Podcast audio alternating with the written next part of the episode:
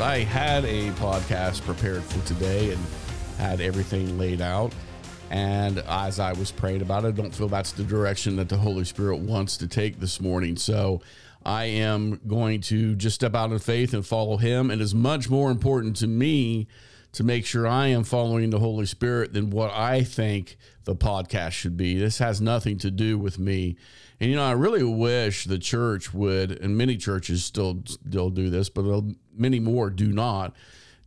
I wish the church would follow that. You know, we're so concerned about everything being in some kind of order.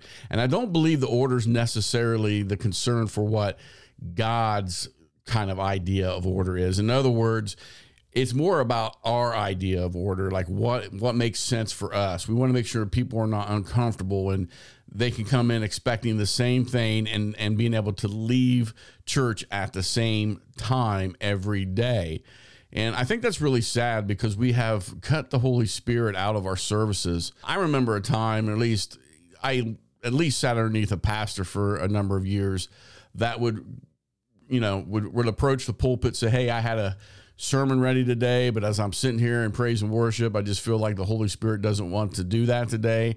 And He is in command of the service. So right now, I just feel like it's time for people to, if you have sickness or you need prayer, if you've got depression or whatever, you need to come forward. We're going to lay hands on you and pray for you. And, um, those services become messy and I'm, I'm not real sure where the disconnect in the church happened between ministry and messiness because i'm going to tell you something when you really touched by God and you've got some issues and you have been in his presence and you're delivered of those things, whether it's a healing in your body or healing in your mind or whatever the case may be, there is ugly crying going on. It's not the little tears running down. I, am talking about protruding tears, snot running down your face, just broken. And those are the services that America right now needs to have. And I'm afraid that a lot of times when people go in looking for that kind of encounter, they leave church wanting because there's nothing in most churches today that has that kind of encounter. And and it, what's sad to me is that many Pentecostal and charismatic churches have fallen into this seeker friendly model of hey, we're going to sing two to three songs exactly. We're going to do announcements exactly for two two or three minutes, and then we're going to have a 35 minute exactly TED Talk and we're done in an hour or an hour and a half. And you can bet to bottom dollar that you can go in there every Sunday and it will be exactly that every Sunday. And I'm wondering what happened to the services where the Holy Spirit come up and just wrecked everybody's plans. Where are those at? because that's what America needs right now. And I, I, try not to watch the news too much because really what I see in the news is the the polarism of news media. So we all know the CNN and MSNBC, they're all liberal. We all know that Fox News is conservative. And basically, when you watch any of them, it's one bashing the other. It's, you know, this group bashing the liberals and the liberals bashing the conservatives. And I just get sick of listening to the complaining all the time. This is what we got. God's in control. He's placed Joe Biden in office. I know that's going to be hard for people to hear because America is under judgment. And if you don't see that, you might want to open your eyes because it is under judgment. We have become judgment. Now, judgment is not to destruction, it's for repentance. God is trying to get our attention. Now, whether we're paying attention or not, I don't know. I think there's pockets of people waking up in the church because my my personal belief beyond a shadow of a doubt is that the church is America's only hope. It is it is the church allowing the Holy Spirit to move through it in order to bring this country back to where it started. And I'm not talking about a theocracy. I'm talking about some kind of moral fiber being reinstituted into this country. And right now, I'll be honest with you, if we're behind the eight ball greatly, and we see pockets of revival breaking out. We're seeing different things happening, but there's still too many churches asleep. There's still too many charismatic Pentecostal churches that should have the Holy Spirit moving with power within their midst that do not. You know, where are the gifts of the Spirit in operation? And I know what Paul says. I understand the Bible. I have a master's degree in biblical studies. So I understand that we're to do all things in order. And I agree with that. But when they're order does not mean absence of. And when I walk into a church, and it's supposed to be Pentecostal or charismatic, and there's no prophetic word given. There's no move of the Holy Spirit. No one's being prayed for. There's no being no laying hands on the sick. The pastor's not going up there and saying, you know what, the Holy Spirit doesn't want me to preach today. He just wants to do ministry. We have a problem in the church. And we we have gotten so so seeker friendly and become so worldly that we have no more of a separation between who we are and who the world is. So basically, we're worldly people that say we believe in God. And thus, what we have is a mixture of world worldviews within people that call themselves Christians that have nothing to do with a biblical worldview. It's a mixture of all these different things, and it is crazy to me. I want to read you guys something that I think is really interesting. And this is from Acts chapter 5. Now, if you've ever read Acts chapter 5, it's an interesting it's an interesting passage because you have Ananias and Sapphira, they both lie to the apostles about selling property and giving it all, and they didn't. They held some back, and the Holy Spirit basically, because they lied to the Holy Spirit to God, they both dropped down dead. That's some serious stuff right there. And this, again, this this is New Testament. This is an Old Testament. I think people get a little confused with that. The Holy Spirit's already fell. Everybody's been baptized. They're speaking in tongues, and the you know the gifts of the Spirit are in operation and these guys lie about basically for status. They wanted to be in, in the status in the in the cool group, you know, because the cool group sold some property because they were you know had some property and they took all that they had or made from that property and gave it to the church as the church was starting up. And so they wanted to be part of the cool kids, but they didn't want to give up all the money. So they basically sold their property, held some back, but then made it appear that they gave it all.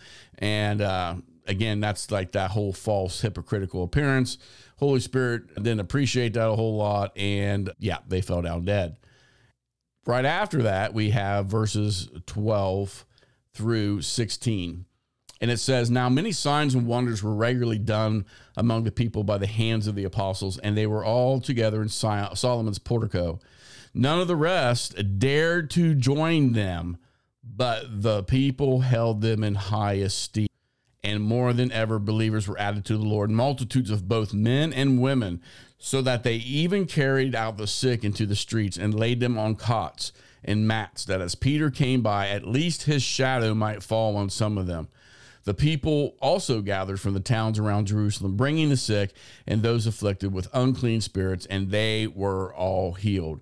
Now, you may ask, where's Peter's shadow and where all these things are happening in America? Well, they're, they're, they are in, in pockets but unfortunately, where they're happening is not in America anymore like they used to be.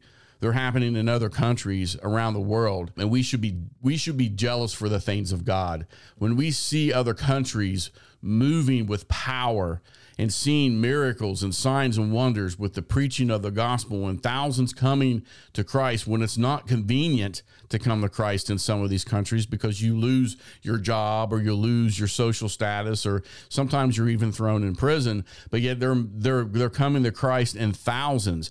You know we have Muslims that are seeing dreams of Jesus waking up and giving their lives to Christ. And these there's there's mighty supernatural wonders happening all over the southern hemisphere of the world but it ain't happening here. And we start to we need to start to ask why that is. And we need to become jealous for the things of god. See there is jealousy is not a good thing when it's about your neighbor's boat that you want to have or your neighbor's car. But when we become jealous for the things of god like when we see somebody else and we're like you know what? I want that. I want to i want to draw closer to god. I want to know why that's not happening in my church. I want to know why that's not happening in our community. Why we what's going on here that it's not flowing in here? Is it me? Do I need to get on my face and, and, and start seeking God with everything that I have? And do I need to repent? And I'm preaching to me as much as I am to you guys. But the reality of it is, there's no holy hunger in a lot of our communities and nations for the things of God. We are too consumed with keeping things at status quo and not disrupting the boat so we can go to church and have our one to one and a half hour little service and soothe our conscience. And then, well, we're okay for the rest of the week. You see, that was never what Christianity was supposed to be. If that's how you felt about Christianity back when it started, you did not join it. As you notice, that's what I said. None of the rest dared to join them, but they still held him in self esteem. You see, Jesus said himself, count the cost. No one builds a building without counting the cost. Make sure you're willing to lay it down before you pick it up. And we have just completely forgotten that message. The American church, in most uh, instances, makes coming to Christ this seem like a little simple prayer, and then you're done and you never have to revisit it again. That is not in the Gospels. That is not in the Bible. Jesus tells you that there is a price for discipleship, there's not a price for your, your salvation, you get that absolutely free. It's a free gift from God, the grace of God. But you uh, there is a price for discipleship. It means you have to lay down your life. You have to give it to him. And in giving it to him, the promise is that you find everything because he is the pearl of great price. He is the treasure hidden in the field. And so when we we give everything to him, the promise is we are fulfilled in more ways than we can count. But that also means that this world will not like us. See, if the world likes you, if CNN's calling you for an interview to get your opinion because they know you're going to say something that's pro their side, there could be a problem. There could be something in your message or the way you're handling things that is not separated from the world. Because I can guarantee you that with the delusion and the deception that exists within the United States, preaching the gospel of Jesus Christ will offend people. And I don't care how you do it. We do it with love, we do it with mercy and grace. We try to do that. But when you stand in front of this crowd right now that's in this country and you say there is only one way to heaven, and that is through Jesus Christ, you cannot get there through Buddha. You cannot get there through New Age practices. You cannot get there through worshiping Allah and Muhammad. There is no other way into heaven and no other name under heaven which we might be saved, and that is only through Jesus. And when you say that, I can guarantee guarantee you there will be many offended, but there also will be many that recognize somebody is preaching with boldness and conviction on what they believe because nobody else is. And so when we stand up and say abortion is wrong because God, you, every person is created in God's image and it is every image is sacred before God and life is sacred before him every single life is important. When we stand up and say that in front of these people that are deluded, now we're to love these people. I'm not saying, but again, do you think this is something that they're just going to accept you and say, oh, it's cool? Well, absolutely not, because the proof of that is in how many churches are still quiet about abortion and not saying anything about those those issues or situations. And it's just amazing to me that we have all these churches out here that some of them are pro choice. And uh, I'm a hard line stander. I mean, I'm going to take a hard line on this. And I know many people would probably disagree with me, but I, you know, there's others out there that take the same. I, I have a hard time believing you can be a Christian and pro choice. There's something, there is a disconnect with your relationship with the heart of Christ and that's what Christianity is. It's not a religion. It's not a do or don't. You can uh, a checklist where you can in, insert your political views and still be a Christian. That's not how this works. It is laying everything down and saying, I am under the word of God and under the authority of Christ. Not I can just, you know, use Jesus as some seasoning and spice up my life a little bit and hopefully get that brand new car if I give 10% of my money and blab it and grab it kind of deal. That's not how this works. And to sit and to think that we can bring those things together and enter, there's something wrong. There's something wrong with your heart. When I see people that are, are saying these things that to be honest with you, so for instance, the way to cure the crises in the foster care system is to make abortion even more like to expand the, the the abortion laws to make it more legal to make you know to to make less restrictions on abortion because that is their answer to solving the foster care system issue. That grieves my heart because I know some people that believe that and they're good they're good people in, in a sense that I don't they honestly feel that that's a better solution but I look at that and I'm like, oh my goodness. So killing somebody is the answer. Ripping a baby from the womb is the answer. I mean, do, does has anybody that that expresses this view watched a abortion and what happens? It's it's it's medieval. It's it's it's unbelievable. And yet we I've seen this on Facebook. I've seen this posted everywhere. And it is a legitimate solution to some people for the foster care system that abortion is one of the key instruments to work to keep it from becoming worse. So my argument is going to be real simple on this. Abortion was the law of the land for 50 years and yet we have still managed to overrun the uh, the foster care system. And I agree, it is a mess and it is a problem. But it's not because abortion was the solution, because you had that law, federal law, for 50 years, and it still didn't negate the problem of foster care. Though the fo- problem with foster care is the lack of morality within this nation. You talk about people coming out and saying, well, it's unrealistic for people to say don't have sex. Really? Because then you're actually telling God his laws are not pure and holy and they're unrealistic and we're not following. Right there, my, my fellow Christians, my fellow believers, right there is the problem because we we just brush aside some of the laws that God has, thinking that He's just this old fuddy duddy in heaven that just doesn't want us to have fun. When reality, the laws of God are there to keep us safe and to keep these problems from happening that we're having today. The premarital sex, men going around having sex with multiple different women and impregnating them and then never being around when those babies are born. Absentee fatherism is one of the main things that cause foster care and, and, on top of the drug addiction issues and all these other things that we have.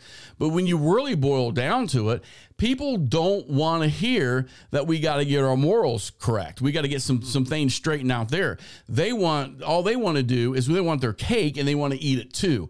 They want to be able to sin and not have the consequence for sin. Well, I'm here to tell you that has come to roost its ugly nest in America because America right now, no doubt in my mind, is under the judgment of God. Now, judgment's not right now under wrath where it's for destruction.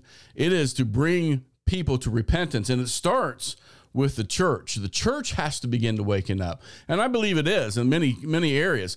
But we still have far too many churches asleep. We still have far too many churches not doing what they're supposed to be doing. And I don't I don't care how many outreach programs you got. How many people have you brought to Christ in the last couple days, couple weeks, couple months, couple years? How many people have come in? Or is it just that steady recycling of Christians throughout the community that get sick of their church and want to try something else for a while? How many have we actually saved? How many have we brought into the kingdom? When was the last time the Holy Spirit came in and just wrecked your service and people got set free and healed? How many men in your congregation need to be delivered from from from pornography? How many men and women in your congregation are having an affairs? How many men and women in your congregation are struggling with drug addiction, alcohol addiction? How many men and women are actually going to work and representing God well by being that light in that that city on on the hill? How many are doing that? That's my question. And it's a good question, I think, and one that needs to be answered. You see, one of the things that I find most interesting about the book of Acts, and when we read this, and many cessationists say, well, that was just to get the church started. Well, here's the problem. If you really believe that, then one, you can you can show me somewhere in the Bible where Paul says the gifts and the Holy Spirit, all those things are supposed to go away. That's nowhere in the Bible. I've heard all the arguments. You have to stretch them out to believe that. I've also done a, a, very deep study for my master thesis on the early church fathers for the first 700 years. And I can guarantee you by even in the year 750 they were still seeing healings they were seeing exorcisms they were seeing people set free they were having all these power encounters with different pagan religions it was still happening even then so that argument doesn't hold water but the other issue that you look at with this is that why aren't we seeing these things in the church today do we have to see this every service? I don't believe so. I believe some services are are meant to be, you know, a, a, a, beautiful worship service and a and a strong teaching from the pulpit that needs to happen. But that's the other issue is most of the teaching from the pulpit doesn't dive into the dive into the the real word of God. It's surface level stuff.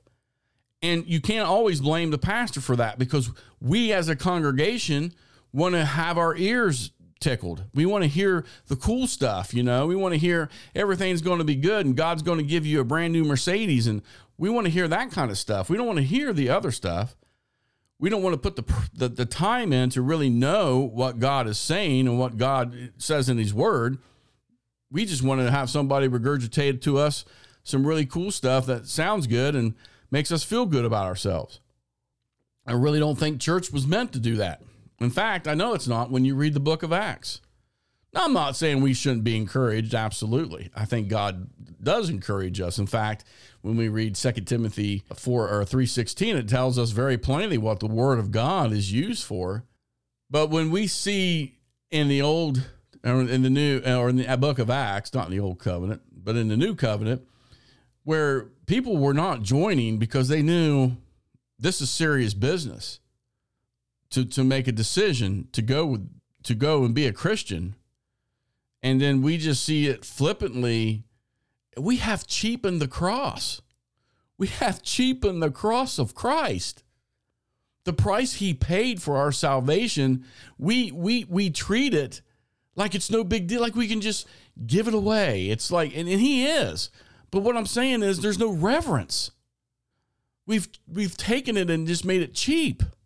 That's why we backslide, and that's why we we we watch rated R movies when we shouldn't, and that's why we you know we give somebody the bird when they cut us off or they do something stupid because we don't realize the price that was paid.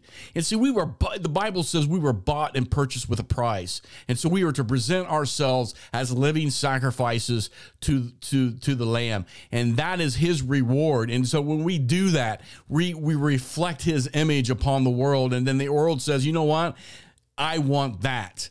That's what I want. I want the peace that surpasses all understanding. I want the fruit of the Spirit. I'm not talking about the gifts of the Spirit. How about the fruits of the Spirit?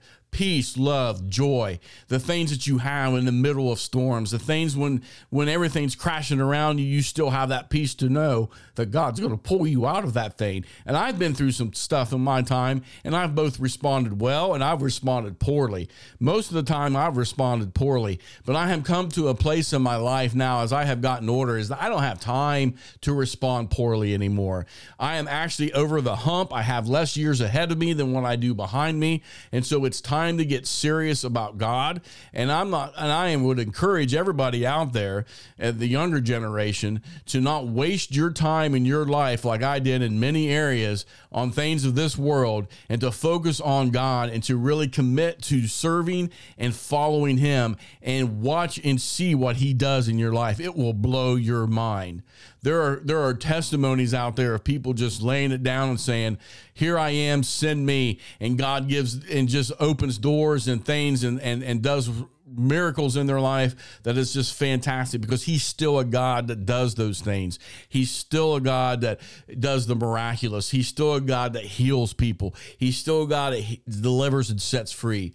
And you know, there was a time when I would say I would rather somebody else do it than me, but I have become so stirred in walking and going to different churches and trying to eh, eh, fit in and see to to the point where I'm like, you know what, Lord, if you send me, I'll do it myself. I'll set up a tent, I'll find a building, I'll do something, and I'll begin to preach the word of God as it is supposed to be preached. And I'm not saying that because I'm prideful. It's I am sick of status quo Christianity. I've about it just makes me want to vomit. I go into a church and it's like it's just the same thing over and over again.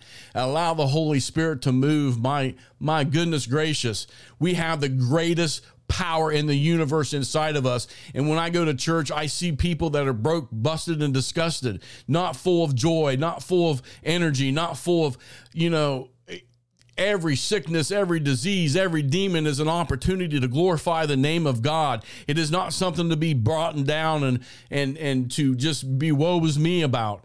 It is something to begin to, to, to speak into and say, you know what? Greater is he that is in us than he that is in the world. The Bible says, if I lay hands on the sick, I, they will recover. I just read you a verse that said, quite frankly and clearly, that all were healed. That even that even Peter's shadow healed people. Where are those with Peter's shadow? Where are those that believe that God still heals today? Where are those that are ready to stand up and say, "Not on my watch"? Not on my watch. This is not going to happen. When I look across the church, I just want to scream, Wake up wake up because you're you're, you're going to miss the hour of your visitation the hour of your visitation has come and you're going to sleep through it wake up church it's time to wake up because the Holy Spirit wants to do a great work in this country. Because when great darkness surrounds us, when great darkness is all through the world, then that is when the light shines the greatest. That is when the harvest fields are ripest. That is when God will bring a harvest like we have never seen. And if we're not careful, we're going to miss the hour of our visitation. And so I just want to encourage people here today to begin to seek God with all your heart. Come out of Babylon come out of her. If you're going to a church that is status quo, that refuses to get in line with the Holy Spirit, that refuses to speak on issues that are pertinent to this culture, that refuses to stand up and preach the word of God and uncompromisingly, then get out. Get out of that church. Revelation 18 4. Then I heard a voice from heaven saying, Come out of her, my people, lest you take part in her sins, and lest you share in her plagues. He's talking about the Babylon, Babylon's system of doing things. And the church has become so worldly that we want to say, Hey, look, guys, we are just like you. When what the church should be saying is say, Hey, look, guys, we're different. We're going through this too, but greater is he that is in us and he that is in the world. And so we are shining brighter. And that's the church is what it's supposed to be, not this place to go to soothe your conscience. It's a place to go to get refueled, re energized, and to take his presence out into a hurting and dying world, regardless of where you work and regardless of what you're doing at that time in your life. That's what it's supposed to be. And it's time we start stepping up and doing it. And I'm here to tell you uh, and it's it's begun. It's happened. It's begun in the last two years. It's going to continue. Those that have been hirelings of the church, those that have do not have a call, but just think that it's would be a really cool profession to have because they can get up and speak and make their own schedule and la di da and all that stuff those people are being exposed and they're going to continually being swept aside. God's either going to give them a choice repent and do what you're supposed to do or get out. And that's going to begin to happen even more so than what it's happening now and more on a local level. You're going to start to see churches on local levels being exposed for things that are not correct, that they've been doing, that they've been given chances over and over and over again to repent. And those churches are going to begin to be exposed and those people are going to be removed. And you're going to see a dividing line begin to happen happen. You're going to see the church, the harlot bride, the, the Babylonian system, the Babylon church, to begin to be separated from God's remnant, from the holy church, from the body of Christ. And you'll see that that distinct separation between those that are following Jesus and those that want to be lovers of the world. And those things are coming. So I told you to buckle up, and I wasn't joking. So I hope this message blessed you, stirred you, and encouraged you. And until we talk again, God bless.